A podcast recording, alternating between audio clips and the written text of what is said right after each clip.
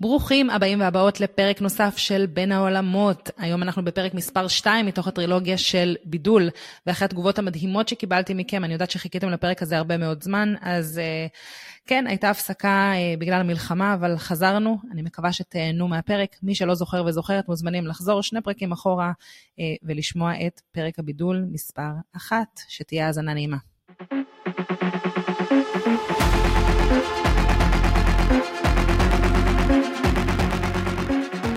ברוכים הבאים והבאות לפרק נוסף של בין העולמות. אני קרן רייטלר, סטוריטלרית ושותפה שיווקית לארגונים ועסקים. כחלק מהעבודה שלי אני מזקקת מסרים, כותבת סיפורי מותג ומתרגמת אותם לנכסים דיגיטליים.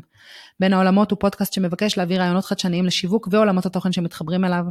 יחד עם המרואיינים שלי, אני מביאה קול חדש ודרכי חשיבה שיעזרו לאנשי שיווק וארגונים להצליח במאמצי השיווק שלהם.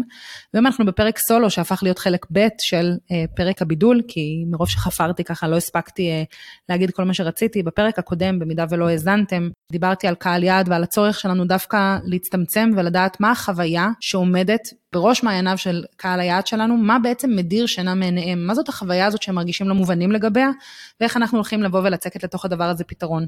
ומתוך ההבנה הזאת, בסופו של דבר גם נתתי איזושהי דוגמה, שעוזרת ממש להבין למה כדאי לנו, לפחות בהתחלה, להצטמצם בפנייה שלנו לקהל יעד. אתם ממש מוזמנים להקשיב לפרק הזה אם אה, עוד לא הקשבתם לו, ולהתחיל משם, אבל היום אנחנו הולכים להמשיך את מסע הבידול שלנו ולדבר על הקול שלנו.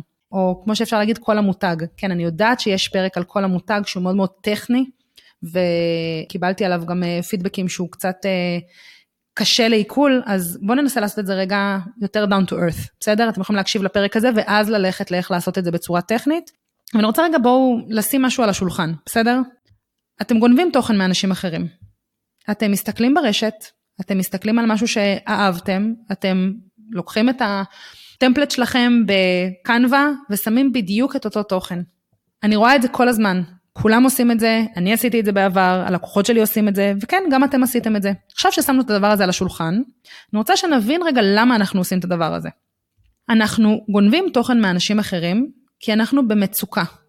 מספרים לנו שאנחנו צריכים ליצור תוכן שלוש פעמים בשבוע, שאנחנו חייבים להצטלם, לרקוד מול מצלמה, ואנחנו בלחץ, כי אוי ואבוי, כולם עושים את זה, ואם אנחנו לא נעשה את זה, אז לא ידעו מה אנחנו עושים, אז אנחנו פשוט מייצרים מלא מלא טראש. אנחנו לא סומכים על עצמנו שיש לנו מספיק מה להגיד. אז אנחנו לוקחים רעיונות תוכן מאנשים אחרים וגם ה execution של זה דומה בדיוק למה שאנשים אחרים עושים. ואם זה לא מספיק, כדי להוסיף חטא על פשע, אנחנו כמעט ולא עושים אדפטציות שמאפשרות לתוכן שלנו לקבל את הגוון שלנו. אז אנחנו לא עקביים, והתוכן שלנו לא רק שהוא גנרי, או, תקשיבו לזעם שיש לי בקול, הוא בסגנונות מנוגדים בסופו של דבר אנחנו אומרים, אוקיי, זה יכול להתחבר למה שאני עושה, אה, זה נראה לי נחמד, אה, חמישה טיפים לכתיבה, יאללה, לקחתי. ואז בסופו של דבר אנחנו כותבים כל מיני דברים שלא באמת עוזרים לנו ברמת המיתוג, לא באמת משרתים אותנו ואת העסק שלנו. אז אחרי ששמתי את הדבר הזה על השולחן ומצטערת ככה אם זה היה קשה, לא התכוונתי לקרוא לכם גנבים, אבל אתם כן גונבים תוכן מאנשים אחרים, כולם עושים את זה. בואו נבין רגע מה המטרה. המטרה של תוכן היא בסופו של דבר לבוא ולהגדיל את הקהל סביבנו, בסדר? להפוך אותו לקהילה, שזה אנשים שבעצם הם השבט שלנו, הם אנשים שרוצים לעקוב דווקא אחרינו, ואת חלקם לבוא ולחמם אותם כדי שהם יקנו מאיתנו. זהו, שמתי את זה על השולחן. אין אף עסק שקם בבוקר ואומר, מגניב, אני הולכת לבוא ולייצר תוכן כי בא לי, יש לי מספיק זמן, אין לי דברים אחרים לעשות על הראש. אה, אני יושבת וכותבת תוכן, למה? כי בא לי, כי מגניב לי. לא, אנחנו כותבים תוכן כי אנחנו מקווים שבסופו של דבר אנחנו נכתוב תוכן, אנשים יעקבו אחרינו, אנשים יהפכו להיות לקוחות משלמים שלנו, וזה בסדר, להרוויח כסף זה לא חטא. אנחנו צריכים להבין שבסופו של דבר, אנשים קונים מאנשים. וכל עוד אנחנו מבינים את זה, אז צריך לשאול את עצמנו, אוקיי, אנשים קונים מאנשים, אז, אז מה קורה שם? איפה הקסם? אנשים קונים מאנשים שהם מתחברים אליהם ואוהבים את הסגנון שלהם. הם כאלה שהם מאמינים שיכולים לעזור להם בעזרת הפתרון שלהם. אז אם אין לנו קול, אנשים לא יקנו מאיתנו. ואני בטוחה שלכל אחד ואחת מכם שמאזינים לי כרגע, יש לכם ערך מטורף לתת ללקוחות שלכם. אבל בסופו של דבר, הם לא יודעים את זה, הם לא מצליחים להבין למה דווקא ללכת אליכם. למה דווקא לקחת את העיצובים שלכם כמעצבים גרפיים, ולמה דווקא לקחת אתכם בתהליך ההחלמה שלהם אם אתם מטפלים, אה, ולמה דווקא לקנות מכם את העוגה אם יש לכם עכשיו איזושהי קונדטוריה קטנה בבית. אין להם מושג. וכל עוד אנחנו עושים דופליקציה של הרבה מאוד תוכן שנשמע אותו דבר, אנשים גוללים הם אפילו לא יעצרו על התוכן שלנו. ואז, אתם יודעים, אתם עובדים קשה, אתם גם מייצרים הרבה מאוד תוכן כל הזמן ומרגישים שאתם עובדים בתוך המקום השיווקי הזה. וגם, בסופו של דבר לא מגיעים אליכם אנשים. אז כדי להגיע למצב שיש לכם בידול אמיתי, זה לא מספיק להגיד שאתם מטפלים הוליסטים לאנשים במשברי חיים או דולות לנשים בהיריון עם סיכון. הדיוק של קהל היעד הוא סופר חשוב, וגם מה הערך של מה שאתם נותנים. דיברנו על זה גם בפרק שעבר. אבל האמון, האמון כבר מתחיל בחיבור אליכם, לפרסונה שאתם. כשאנשים קונים מאנשים, הם רוצים להתחבר לאנשים האלה. הם רוצים להתחיל להתחבר לסגנון שלהם, להכיר אותם יותר לעומק, להבין אם הם מאמינים להם או לא. עכשיו אני רוצה רגע לבוא ולהגיד, השלב השלישי של הבידול הוא אישיות מחוץ למותג. אני רוצה לעשות רגע הפרדה, אני מדברת כרגע על כל המותג, על איך אני משתמשת בקול שלי, בערכים שלי, באיש, כן, אולי אפילו באישיות שלי, אבל לתוך המקום העסקי ולא מחוץ לעסק. בסדר? אז בואו נראה רגע איך זה, איך זה קורה. בסדר? בואו ניקח רגע לדוגמה פסיכולוגית. נניח שבחרתם ללכת לפסיכולוגית שיש לה תואר שני קליני. היא עובדת בתחום כבר 12 שנה וההתמקדות היא בטיפול זוגי. על הנייר אתם אומרים, אוקיי, מגניב רגע, פסיכולוגית, אוקיי, זה קצת פתוח, אה, עובדת 12 שנים בתחום, אוקיי, זה הניסיון, מתמקדת בטיפול זוגי, או, אני יודעת בדיוק מי הקהל שלה, אנשים שהם כנראה במשבר אה, זוגי וצריכים טיפול, רוצים לעבוד על הזוגיות שלהם. מגניב. עכשיו, רק כדי אה, לסבר את האוזן, אם אנחנו עשינו את הזיקוק שלנו קודם, גם בתוך הזיקוק הזה של איזה קהל אני מדברת ומה הבעיה שלו, וספציפית איך אני יכולה לעזור לקהל הזה, זה לא מספיק. ואנחנו נבין את זה לפי הדוגמה הזאת. אז אתם נכנסים לפסיכולוגית הזאת לקליניקה, והיא מקבלת אתכם בלבוש לבן. היא לא מאופרת, יש מוזיקת רקע מרגיעה ברקע, ריח של קטורת, והיא מזמינה אתכם להיכנס למרחב הזוגי החדש, כלומר הקליניקה, כן? ושם היא מזמינה אתכם לשבת על כיסאות, כריות כאלה נמוכות, כדי להסיר את המחסומים, והיא מדברת נורא נורא ברוגע, ויכול להיות שהיא מזמינה אתכם לעצום את העיניים, ולהחזיק רגע ידיים, ולהיכנס למרחב, וכל הטיפול נעשה בצורה שהיא כזאת, שסביר להניח, שימו לב, יש כנראה עוד עולמות תוכן שנכנסים לתוך העשייה שלה בקליניקה. כי אם אני רגע מנתחת את אותה פסיכולוגית, בסדר? אז היא כנראה, למרות שיש לה תואר שני בפסיכולוגיה קלינית, כשזה פוגש בעצם את העשייה העסקית שלה, מתחברים עוד עולמות תוכן, כנראה עולמות של רוחניות ועולמות הוליסטיים, וכנראה עוד הרבה מאוד דברים שהיא למדה. עכשיו, על הנייר מדובר בפסיכולוגית עם תואר שני קליני, 12 שנים בתחום, מתמקדת בטיפול זוגי. מדהים. עכשיו בואו ניקח מישהי אחרת. גם פסיכולוגית תואר שני קליני, 12 שנים בתחום, מתמקדת בטיפול הזוגי. על הנייר הן אותו דבר. אבל כשאתם נכנסים לקליניקה שלה, אז אתם עוברים דרך אה, איזשהו מסדרון מעוצב עם מלא תמונות בשחור לבן, אומנותיות, ואז אתם אה, מצליחים להיכנס אה, לתוך החדר של הקליניקה, יש setting מאוד ברור של ספת מטופלים, כורסת מטפל, יש לה מלא עציצים, תמונות, איורים של נשים רוקדות, ספרי פסיכולוגיה, אפילו התעודה שלה על הקיר, וכשאתם מסתכלים עליה אתם רואים נניח שהיא לבושה בחולצה לבנה מחויטת, השיער שלה אסוף, היא מאופרת ממש ממש בעדינות. וכשהיא מתחילה לדבר איתכם, אז היא מדברת איתכם בצורה שהיא קצת יותר קונקרטית, מדברת איתכם על גבולות של המרחב. למי הייתם הולכים? זה תלוי מי אתם, נכון? זה תלוי למה אתם מתחברים. אני למשל לראשונה לא הייתי הולכת, ימות העולם לא הייתי הולכת למטפלת זוגית כזאת. אבל יש לי חברה שכשהיא סיפרה לי על המטפלת הזוגית שלה, זה מה שהיא תיארה. מישהי הוליסטית, לבושה שנטי, עם תיקה על המצח, לא מאופרת, שמדברת uh, בצורה שהיא כזאת, ומזמינה למרחב, ומכניסה למרחב, ומשתמשת במיינדפולנס ומדיטציה, אחלה, זה מגניב. הנה, יש לה לקוחות, החברה שלי היא לקוחה. חברה שלי זה מישהי שמתחברת לסגנון הזה. עכשיו, שימו לב שעל הנייר מדובר באותה פרסונה, הן פונות גם לאותו קהל, אבל ההתמקדות, יש כאן התמקדות נוספת דרך הקול שלנו, דרך הקול העסקי שלנו, ואיך הוא בעצם יוצא החוצה לסגנון שלנו. עכשיו, שני הקצוות הדרמטיים האלה שדיברתי עליהם, זה מה שיגרום בסופו של דבר לאנשים או לבוא אליכם, או לא לבוא אליכם. החיבור הזה לסגנון שלכם, לאישיות שלכם, לעולמות התוכן הנוספים שמוקרנים מעבר לתארים והניסיון או ההתמחות, הם מה שצובע אתכם כמעניינים ורלוונטיים. עכשיו, אני יודעת שזה ככה נושא שהוא אה, קצת מבלבל, אני רוצה שתשימו לב, אתם מכירים את זה, בסדר? כשמישהו מנסה למכור לכם משהו, הכל נשמע טוב על הנייר, אבל אתם פשוט לא מאמינים לו.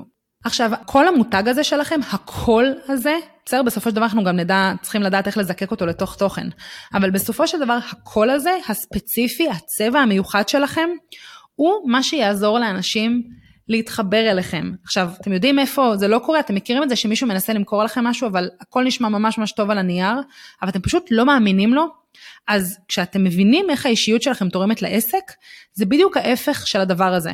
זה איך, גם אם ההצעה שלכם לא מושלמת, עדיין מאמינים למניעים שלכם, מאמינים לכם, רוצים לקחת עליכם צ'אנס, אומרים וואלה, אני מתחברת דווקא אליה או אליו. כדי שהמותג שלכם יקבל את האישיות שלכם בצורה טובה ועקבית, צריך לבנות את כל המותג. הדרך לזקק אותו היא קצת יותר מורכבת מהפרק הזה, כן? כמו שאמרתי, יש עוד פרק שהוא טכני, אבל אני רוצה רגע להסביר את העיקרון של כל המותג. נניח שאתם אנשים מצחיקים, זורמים, אנשים שכיף להיות לידם, אתם כל הזמן מחייכים, מדברים בגובה העיניים, לא יודעת מה, אנשים ממש אוהבים את האופן שבו אתם מדברים איתם, אתם מקבלים על זה מלא פידבקים טובים, אבל אז איכשהו דווקא כשאתם צריכים לכתוב תוכן לעסק שלכם, אתם פתאום נשמעים מאוד מאוד מעונבים, רשמיים, לא יודעת מה, אתם בכלל לא משתמשים בהומור, הכל יבש, משתמשים ב"ובכן" ו"ברצוני", כל מיני uh, מילים כאלה שהם לא באמת חלק מהשפה שלכם. יש פה סתירה. עכשיו תראו, ברור שמי שאתם בחיים האמיתיים ומי שאתם דרך המותג והעסק שלכם, זה לא אותו דבר, אין חפיפה מוחלטת. אבל גם למותג שלכם צריכים להיות קווי אופי, צריך להיות לו טון, שפה, משהו שאתם משתמשים בו בעקביות, והעקביות הזאת מייצרת ודאות. זה מצליח לקרב את הקהל אליכם, הם יודעים למה הם יכולים לצפות כשאתם כותבים אליהם, הם יודעים למה לצפות כשיוצא מכם משהו, ובסופו של דבר האמון ביניכם מצטמצם. עכשיו, כמובן שיש סוגים שונים של תוכן שאפשר לעשות את זה דרכם, זה לא פרק כזה, זה לא פרק על סוגי תוכן, אבל הקול הזה שלכם, הערכים, האופי, כל הדבר הזה צריך לצאת בעקביות, ולכן בעיניי צריך גם לחזור רגע לייצר איזה שהם קווים מנחים שיעזרו לכם בעצם לעקוב אחרי הדבר הזה. כי מאוד מאוד קל לנו, כמו שאמרתי קודם, אם אני חוזרת לתחילה של הפרק, לראות משהו שמישהו אחר כתב ולהגיד, או, oh, זה יכול אה, לבוא לי בול אה, לתוכן של העסק שלי, יאללה, בוא נכתוב את זה, בלי שזה בא בהלימה למה שיצא מכם עד עכשיו. עכשיו, אני רוצה רק לבוא ולהגיד, אין בעיה אם אתם רוצים להיות אה, אוטוריטה רמה מעם, בסדר, אני קוראת לזה סטייל ביונסה, זה לא בעייתי. אם אתם רוצים להיות אה, נערצים ולא מושגים, זה בסדר. אבל גם את זה צריך לבנות בצורה שהיא חכמה כדי שתהיה עקביות. אנשים ממש ממש אוהבים למה לצפות כשהם עוקבים אחריכם, ואתם יכולים לשזור את האופי של המותג, הוא לא חייב להיות, אה, לא יודעת מה, מסוד קווין לא שווה קרן רייטלר. קרן רייטלר מאחורי הקלעים היא לא לגמרי שונה ממתוד קווין, בסדר? אבל היא אחרת. אם אתם תשבו איתי על בירה, אני כנראה אהיה אחרת, אני אהיה יותר אה, גסה, פחות עם פילטרים, אה, לא יודעת מה. אחרת, בקיצור, נו. אלבש מחשוף כנראה יותר עמוק, לא משנה מה, אני אהיה אחרת. וכשאני מדברת בתוך העסק שלי, אז דברים הם יותר מעודנים, הם עדיין אני, פשוט בגרסה שהיא יותר עסקית, היא יותר מגיעה ללמד, היא יותר מגיעה לבוא ולייצר איזשהו מוניטין סביב העסק שלי וסביב מה שיש לי לתת, והדברים האלה נעשים בצורה מסוימת. עכשיו, כדי להעביר את זה, יש לי תרגיל מעניין עבורכם. אני רוצה שתחשבו רגע על ניוזלטר שאתם רשומים אליו. בסדר? אני בטוחה שיש כמה ניוזלטרים כאלה, תחשבו על משהו שככה עושה לכם היגיון. אני אקח רגע את הדוגמה של חשבונית ירוקה, מורנינג. אני ממש ממש אוהבת את, ה, את המיילים שלהם. הניוזלטרים שלהם הם ממש צבעוניים, הם מעניינים, הם מדברים לאנשים שהם בעלי עסקים, ממש לצרכים הטכניים שלהם, והרבה פעמים גם אה, מצליחים להפיל איזשהו אסימון, והם כתובים בצורה חברית, קרובה. הם גורמים לי כמשתמשת של מורנינג להרגיש כאילו הקולגה שלי היא זו שמוציאה לי את החשבוניות. ויש בזה משהו נחמד, תחשבו, אני משלמת להם כל חודש במשך כמה שנים, וכנראה אמשיך להשתמש בהם כי אני ממש מרוצה, ולמרות שאני משלמת להם, אני לא אומרת, אה, הם הצליחו למכור לי. נכון, יש לנו הרבה פעמים את המקום הזה שמישהו אה, מוכר לנו, אנחנו אומרים, אה, הם הצליחו למכור לי. לא, אני לא מרגישה ככה. אני אומרת, וואי, איזה כיף שמצאתי את הפתרון של חשבונית ירוקה, כי הם מדברים בדיוק אליי. וגם הפתרון שלהם אגב סוגר לי כמה פינות, אני ממש מרגישה שהם מבינים את החוויה שלי במקום שלו להוציא חשבונות. זה מתממשק לי לתוך החנות הדיגיטלית שלי, ואז קל לי להוציא חשבוניות למי שרוכש את הקורסים הדיגיטליים. יש, אה, קל לי לבוא ולשים את ההוצאות שלי, זאת אומרת, אני ממש מרגישה שזה מוצר שהוא טוב, ובנוסף לזה שהם מדברים עליי, רואים אותי, מבינים אותי, ואני עפה עפה על המיתוג שלי.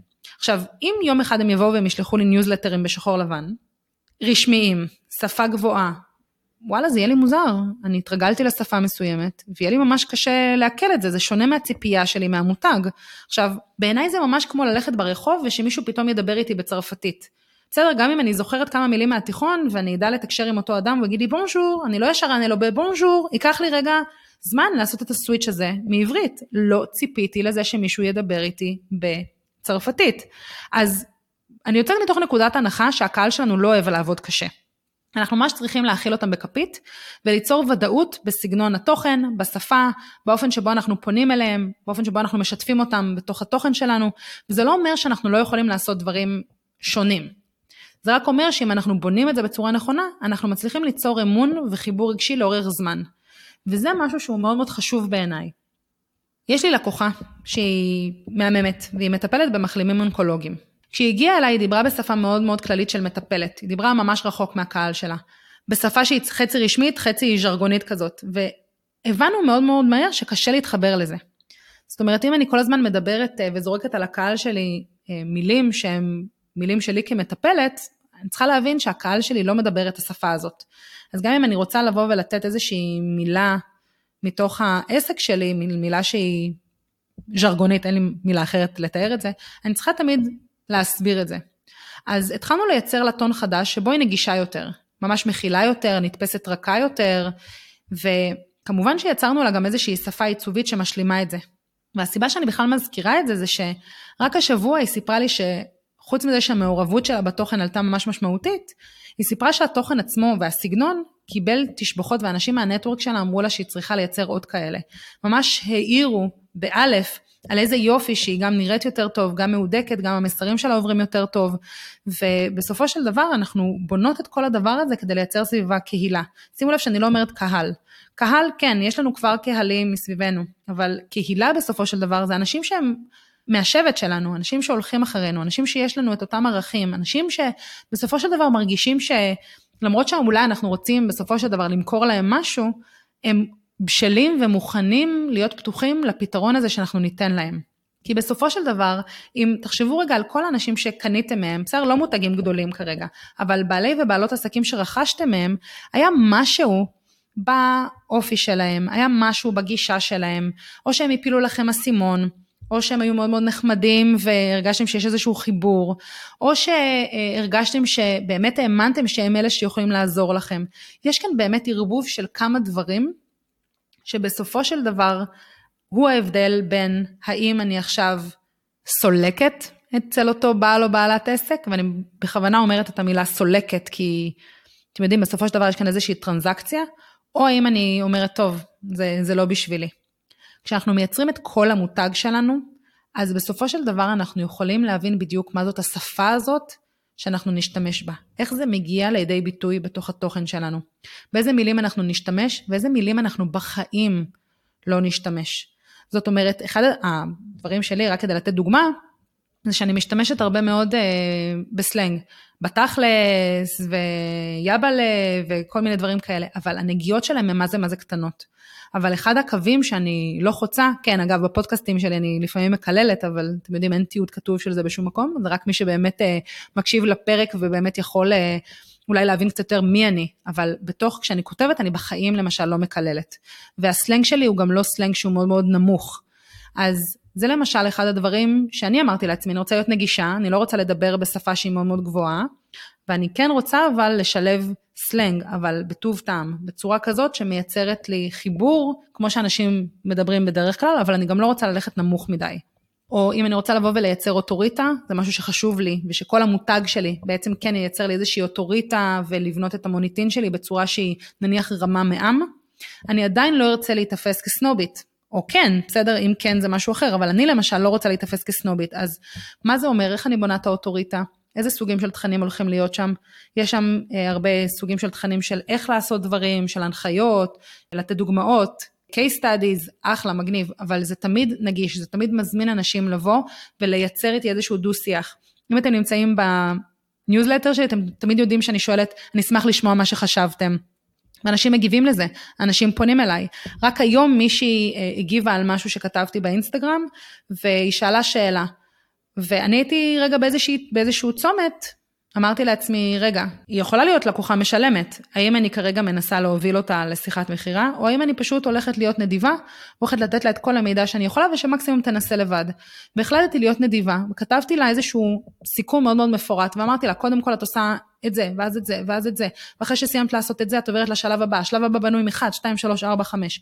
מתוך הבנה, אגב, שכשהיא תהיה יותר מבושלת, והיא תצטרך אותי, היא לא תהסס והיא כנראה תפנה אליי.